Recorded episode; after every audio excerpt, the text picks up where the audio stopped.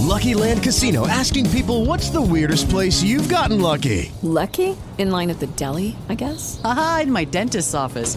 More than once, actually. Do I have to say? Yes, you do. In the car before my kids' PTA meeting. Really? Yes. Excuse me, what's the weirdest place you've gotten lucky? I never win and tell. Well, there you have it. You can get lucky anywhere playing at LuckyLandSlots.com. Play for free right now. Are you feeling lucky? No purchase necessary. Void where prohibited by law. 18 plus. Terms and conditions apply. See website for details. Ciao a tutti ragazzi e ben ritrovati alla nostra prima puntata del nostro podcast Albume di Candela.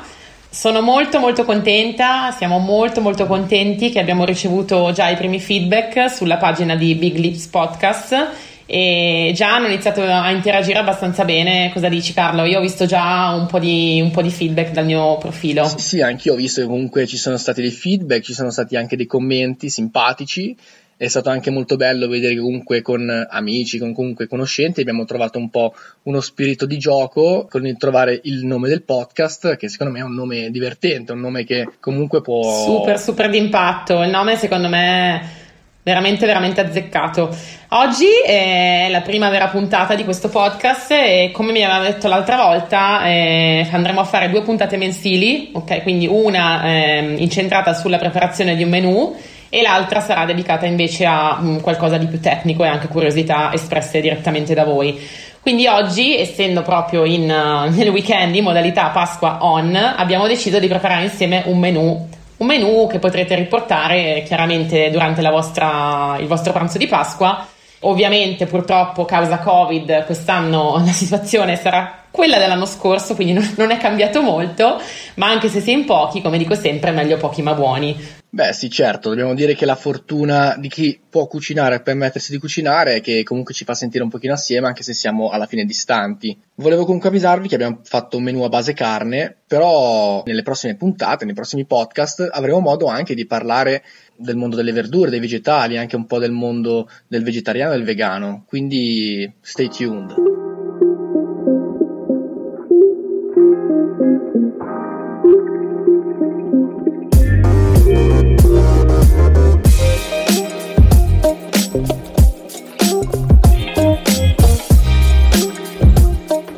Divisi i compiti, chiaramente il menù è composto da antipasto, primo, secondo e dolce, quindi io rivedendomi di più nei primi e nei dessert eh, mi occuperò di quello, invece ho lasciato poi la mano a Carlo per fare il secondo e per occuparsi poi dell'antipasto. Beh certo, devo dire che comunque nei dessert tu sei una fuori classe, io sono ancora un principiante, però mi ci rivedo più nei secondi piatti, ovviamente anche negli antipasti. Allora, prima di partire, chiaramente volevo solo fare questa precisazione che le ricette che andremo a proporvi sono ricette che abbiamo studiato per quattro persone.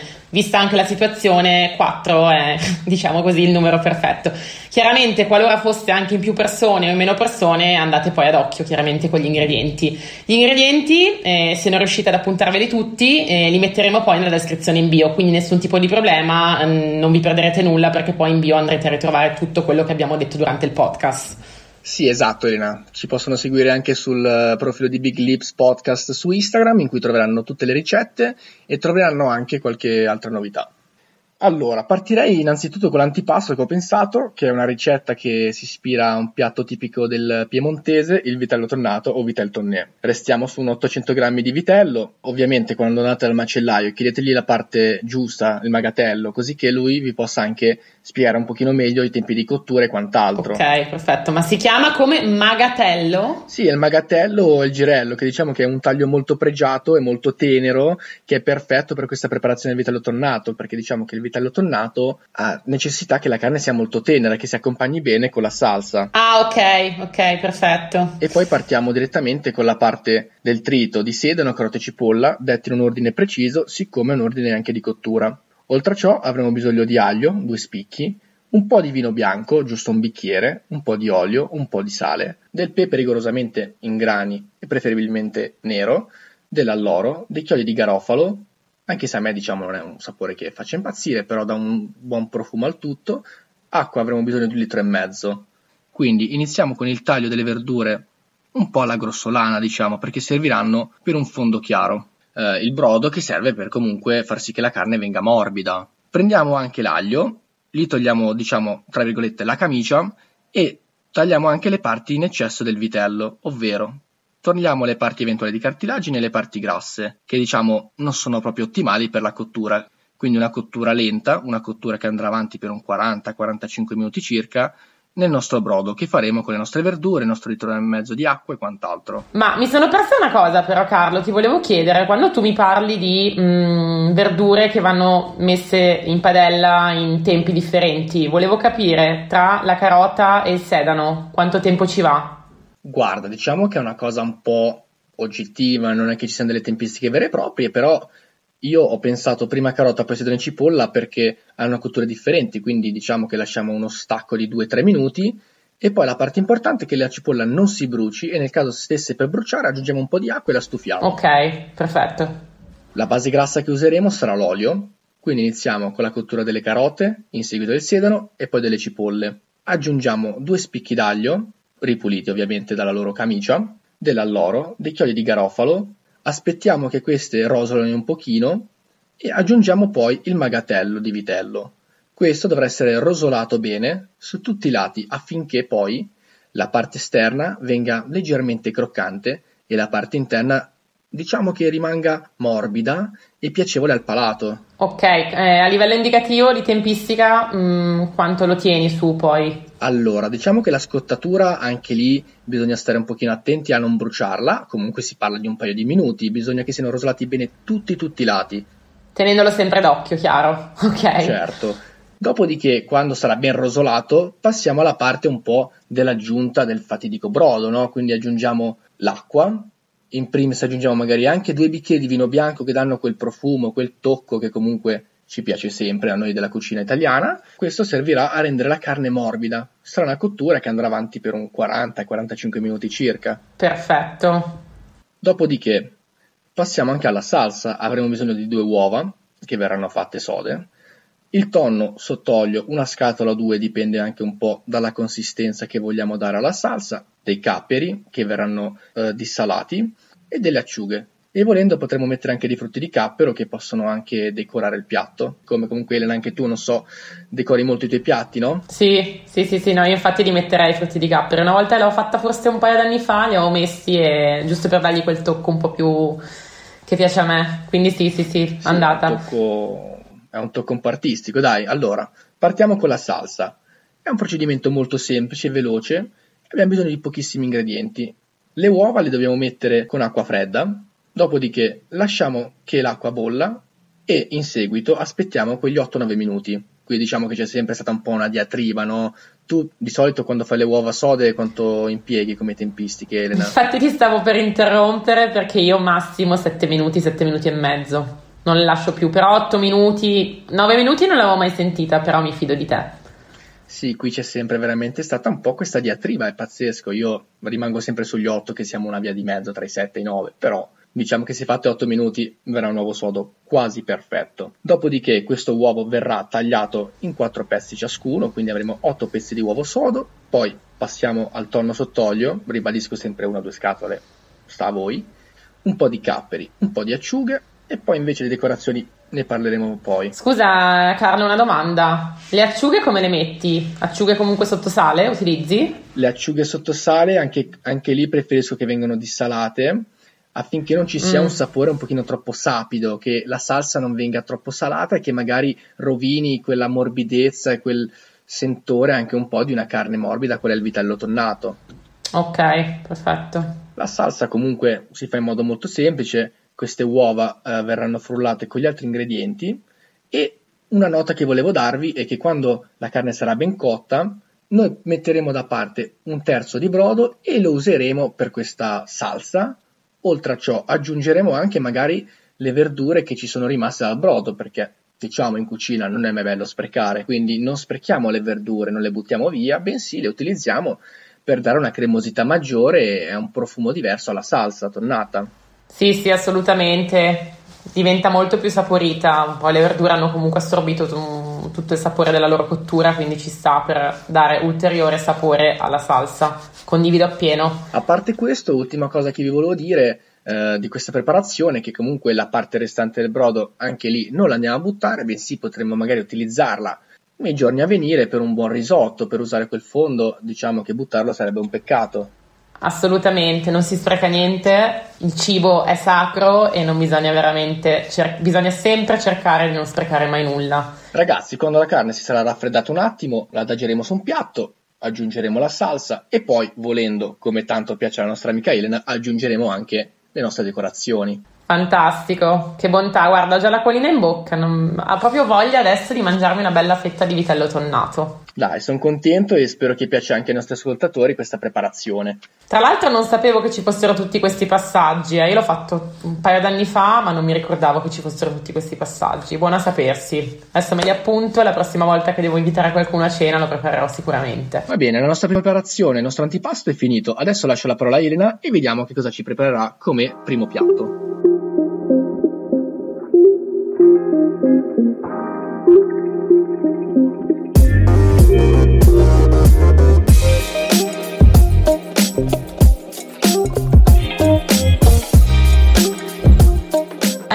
Qui, allora per questo menù ho deciso di preparare eh, una lasagna un po' rivisitata. Allora, partendo dal presupposto che la lasagna è uno dei miei primi piatti preferiti, ho deciso di, fare, di farvi provare a fare una lasagna con zucca, amaretti e gorgonzola. Beh, devo dire che è una ricetta interessante, non penso mai di averne sentito parlare. Allora, considera che vabbè, io vengo da un paesino in provincia di Verona e siamo al confine col Mantovano, quindi a Mantova i ravioli di zucca sono proprio l'emblema della cucina. Quindi zucca, nei ravioli di zucca, tra l'altro nel ripieno ci vanno anche un po' di amaretti. Quindi per questo motivo ho deciso di andare a prendere quelli che sono gli ingredienti principali del ripieno dei tortelli di zucca, ovvero zucca e amaretti, e andare a utilizzarli per creare questa lasagna rivisitata utilizzando anche il gorgonzola, ok? Per andare un po' anche a contrastare la dolcezza di zucca ed amaretti. Certo, la mia domanda infatti diciamo che era più sull'amaretto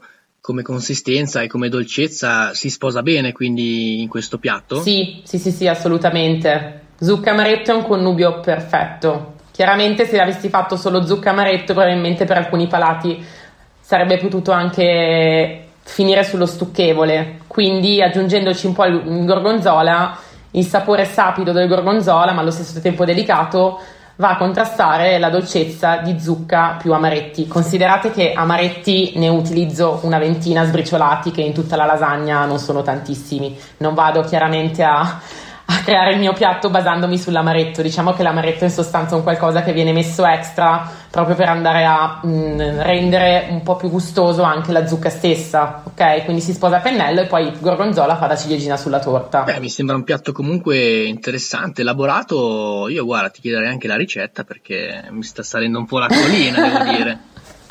Sono qui per questo, infatti, sono qui per questo.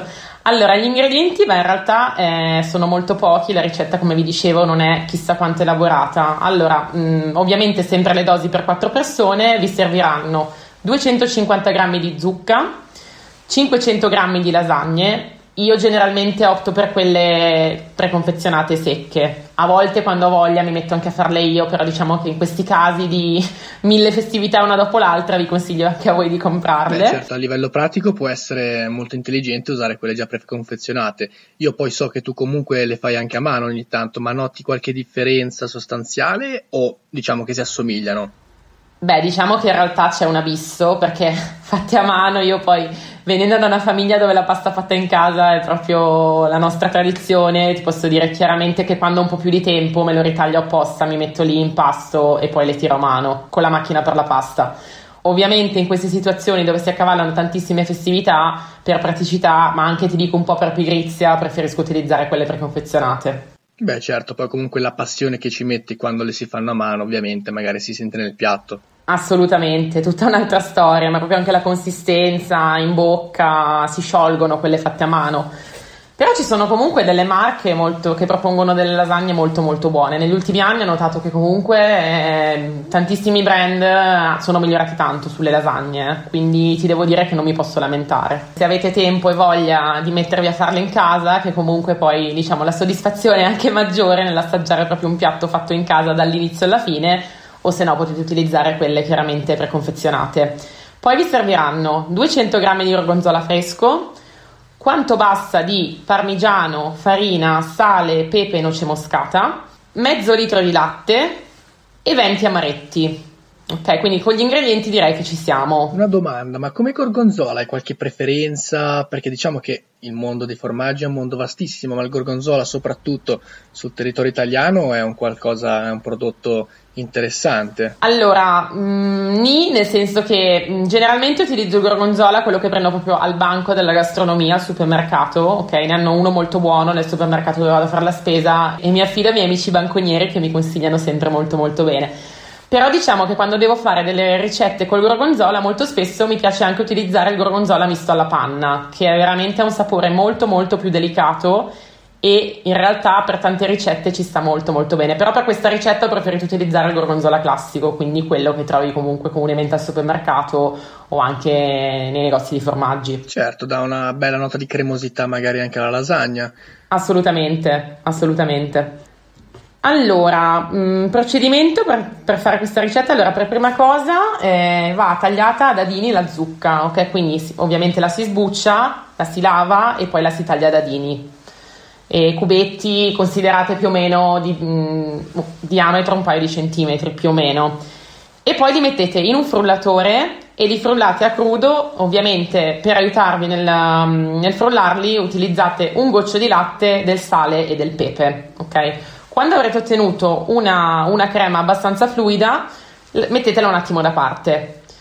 Allo stesso tempo sbriciolate metà degli, degli, amaretti, quindi in questo caso prendete 10 amaretti e li sbriciolate. Io di solito preferisco farlo con le mani in maniera anche da andarmi a creare poi dei, delle briciole di differente grandezza. Anche poi mangiando la lasagna eh, e mordendola, mh, mm, avendo poi dei, mh, mm, dei, pezzettini di amaretto di, di consistenza e grandezza differente, lo si nota e regala anche una sensazione più piacevole al palato. Poi andiamo a preparare quella che io chiamo besciamella, ma in realtà essendoci il gorgonzola non è una vera e propria besciamella. Quindi prendete il latte, fatelo bollire in un pentolino e mentre sta bollendo contemporaneamente andate ad aggiungervi pian pianino la farina setacciata, un poco alla volta. Mescolate, continuate a mescolare, quando si avrà una consistenza abbastanza cremosa, spegnete il fuoco e aggiungetevi il gorgonzola.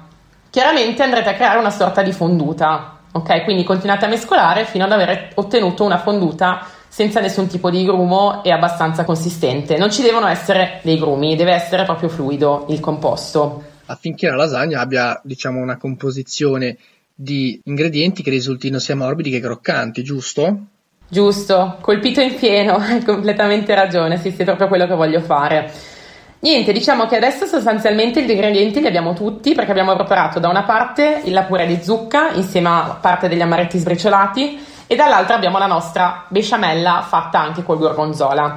Tutto ciò che dobbiamo fare ora è andare a creare la nostra lasagna. Quindi prendiamo una pirofila da lasagne, ok? Io generalmente la, la ungo anche con del burro sul fondo. Procedo a mettere le mie lasagne, mh, mm, Chiaramente io consiglio sempre di farle sbollentare un paio di minuti in una, in una, pentola piena d'acqua, ok? In maniera che non siano così tanto dure, ma che si ammorbidiscano un po'. Generalmente considerate che una volta che le avete fatte sbollentare in acqua salata, io le metto su un canovaccio pulito e le faccio asciugare. Una volta che sono asciugate, le inizio a posizionare sul fondo della pirofila. Ok, adesso posso procedere ai miei strati. Prendete una pirofila precedentemente imburrata e iniziate ricoprendo il primo strato di pasta più la purè di zucca e amaretti sbriciolati. Poi ancora uno strato di pasta e la fonduta e poi un altro strato di pasta e la purè di zucca. Così facendo dovrete arrivare fino al, all'orlo della pirofila. Nell'ultimo strato ci andrete a mettere il parmigiano grattugiato più il resto degli amaretti che andrete a sbriciolare e poi in cottura insieme al parmigiano andranno a fare la tipica crosticina. La cottura sarà di 40 minuti a forno preriscaldato 180 gradi statico vi consiglio di coprire la pirofila con dell'alluminio per evitare che si bruci la lasagna e poi di tirarla via quando mancano 5 minuti prima della fine della cottura. Questa è la ricetta e se posso darvi un consiglio, la lasagna so che sarà impossibile da fare, ma è più buona una volta che si sarà intiepidita. Quindi la lasciamo intiepidire anche se non sarà così semplice, siccome comunque avrà un profumo eclatante. A quanti stati quindi siamo arrivati con questa lasagna? Diciamo che dipende dalle pirofile. Generalmente quando la faccio a casa faccio fino a 4-5 strati, ok? Chiaramente l'ultimo strato non va coperto dalla pasta, quindi si lascia proprio eh, o la purè o comunque la parte di fonduta di, di formaggio, di gorgonzola in questo caso, e poi si va a spolverizzare con il parmigiano e gli amaretti. Quindi in realtà considerate 4-5 strati, non di più generalmente. L'effetto è quello di avere la croccantezza in superficie e poi la, la morbidezza e comunque il formaggio filante all'interno quando la si taglia. Quindi vi assicuro che una bomba, una bomba di lasagna.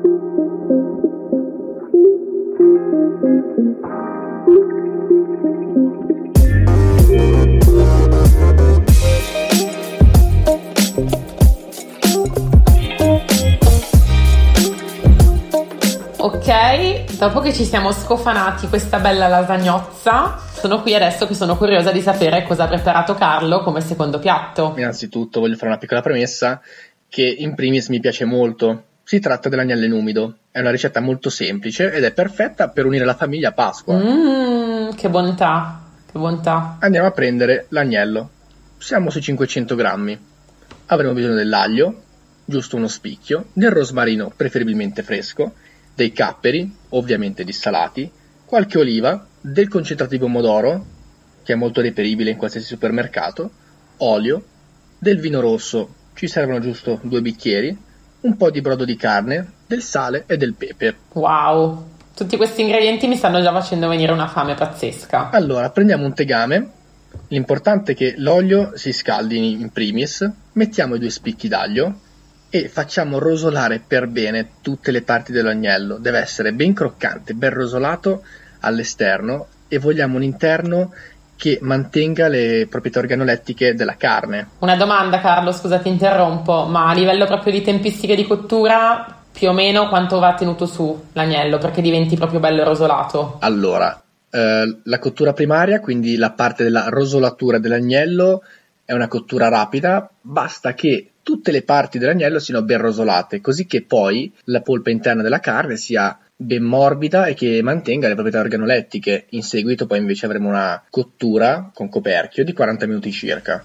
Ok, perfetto, quindi diciamo in due step sostanzialmente. Sì, è una ricetta molto semplice e comunque la possiamo fare nell'arco di un'ora, quindi è alla portata di tutti. Sì, anche perché magari mentre poi la carne cuoce posso dedicarmi magari alla preparazione di qualcos'altro, quindi ci sta anche secondo me ci sta pennello con il menù di Pasqua. è vero, è vero. Quando avremo la carne ben rosolata, lo sfugniamo leggermente con del vino bianco e lasciamo evaporare la parte alcolica, molto importante, lo sentite giustamente annusando. Dopodiché aggiungeremo un pizzico di concentrato, basta giusto un cucchiaino, che darà colore e un po' di consistenza. Oltre a ciò andremo a mettere del rosmarino, dei capperi e le olive. Dopodiché andremo a cuocere a fiamma bassa per circa 40 minuti. Cosa fondamentale, deve essere coperto, così che la cottura venga a portare un prodotto molto morbido e l'agnello sarà ma durante la cottura, chiaramente, oltre a girare la carne, mh, mm, magari gli dai comunque del, del brodo, dell'acqua per far sì, per evitare poi che si secchi troppo, o lo lasci andare girandolo semplicemente?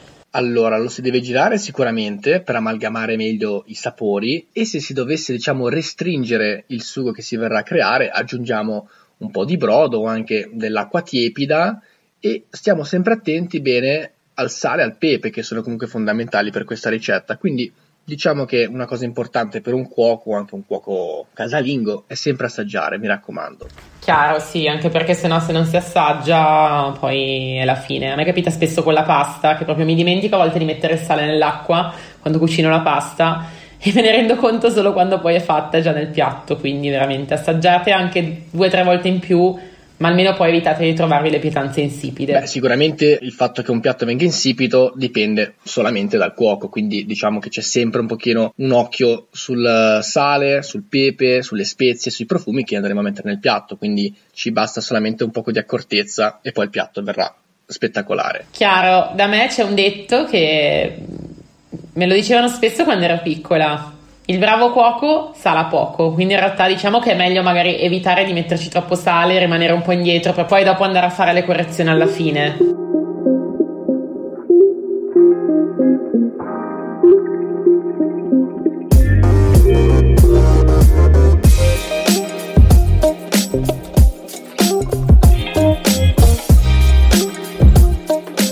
Adesso penso che siamo giunti al momento più interessante, il momento in cui una persona, io penso anche all'ambiente ristorativo, quando si sta per alzare pensa forse è meglio finire con un dolce. Assolutamente, oggi ho preparato uno dei miei dolci preferiti, allora la crème brûlée al pistacchio.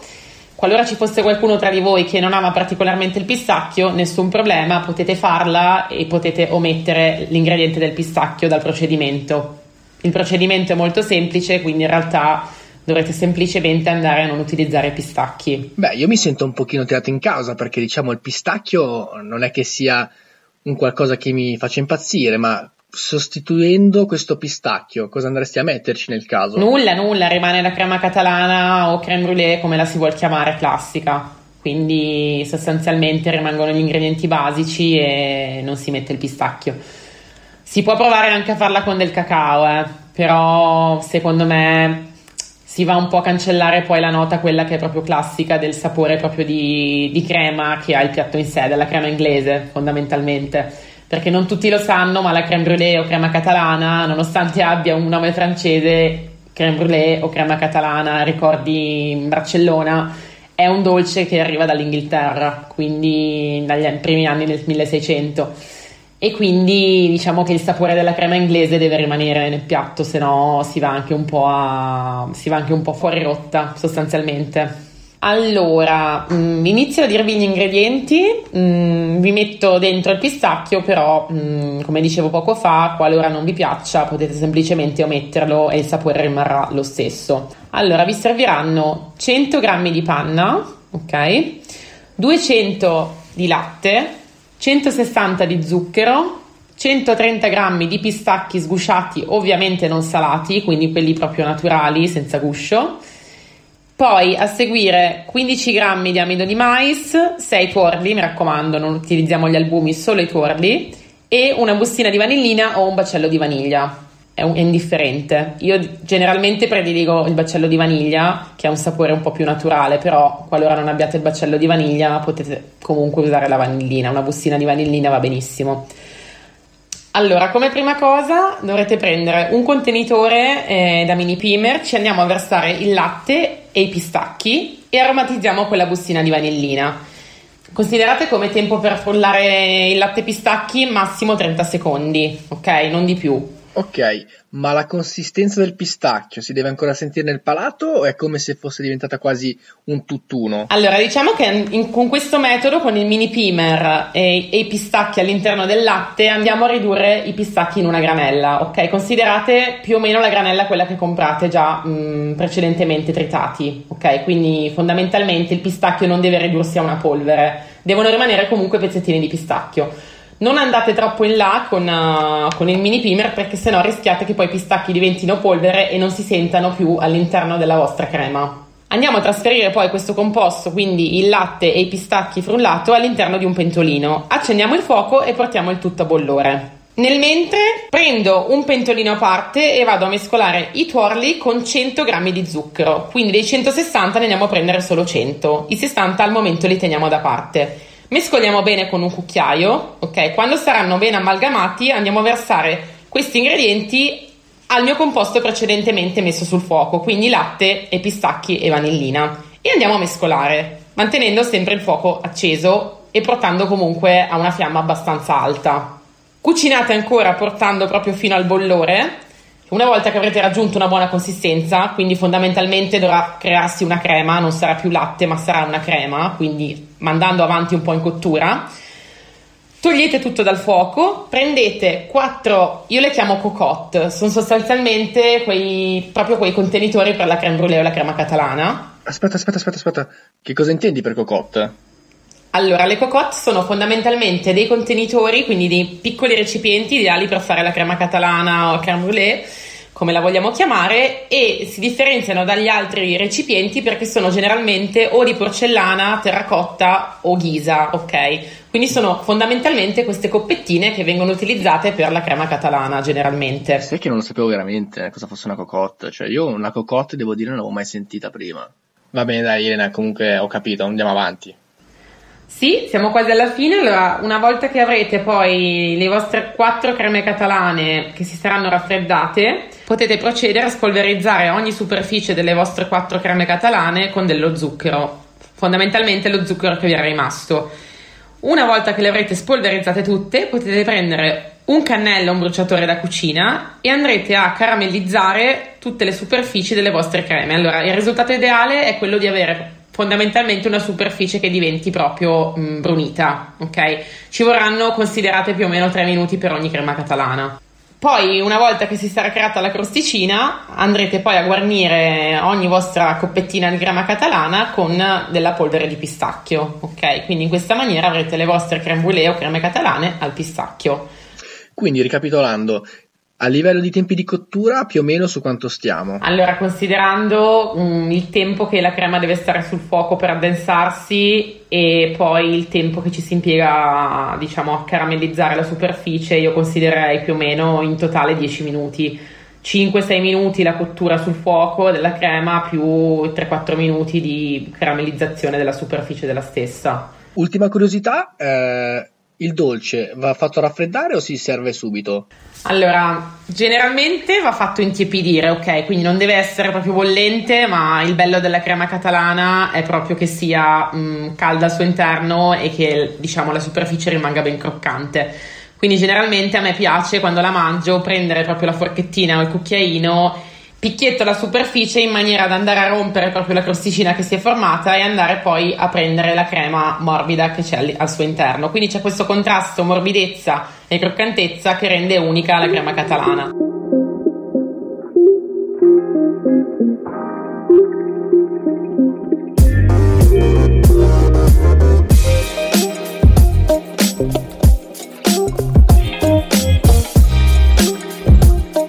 Bene, dolcis in fundo, noi siamo arrivati alla fine di questo percorso, di questo menu, spero vi sia piaciuto e se doveste aver avuto qualche difficoltà scrivetecelo nei commenti o, o sul profilo di Big Lips Podcast. Inoltre volevo ricordarvi che troverete tutte le puntate di Albume di Candela su Spotify, Spreaker e su tutti i link che vi metteremo in descrizione. Certo, poi se andrete a rifare i nostri piatti, quelli del nostro menu, ci farebbe molto piacere sapere quali farete e qualora decidiate poi di riproporre qualcuna delle nostre ricette ci farebbe veramente piacere che poi ce le mandiate, magari se volete anche taggateci, taggate Big Lips Podcast. Ovviamente per quanto riguarda gli ingredienti, come dicevamo all'inizio, troverete tutti gli ingredienti nello specifico per tutte e quattro le ricette nella nostra bio. Comunque ragazzi, ne approfitto per farvi tantissimi auguri di buona Pasqua a voi e alle vostre famiglie e torneremo più presto di quanto voi possiate pensare. Ciao e alla prossima! Hello, it is Ryan, and I was on a flight the other day playing one of my favorite social spin slot games on chumbacasino.com. I looked over the person sitting next to me, and you know what they were doing? They were also playing Chumba Casino. Coincidence? I think not. Everybody's loving having fun with it. Chumba Casino is home to hundreds of casino style games that you can play for free anytime, anywhere, even at 30,000 feet. So sign up now at chumbacasino.com to claim your free welcome bonus. That's chumbacasino.com and live the Chumba life. No purchase necessary. VGW, void, prohibited by law. See terms and conditions 18 plus.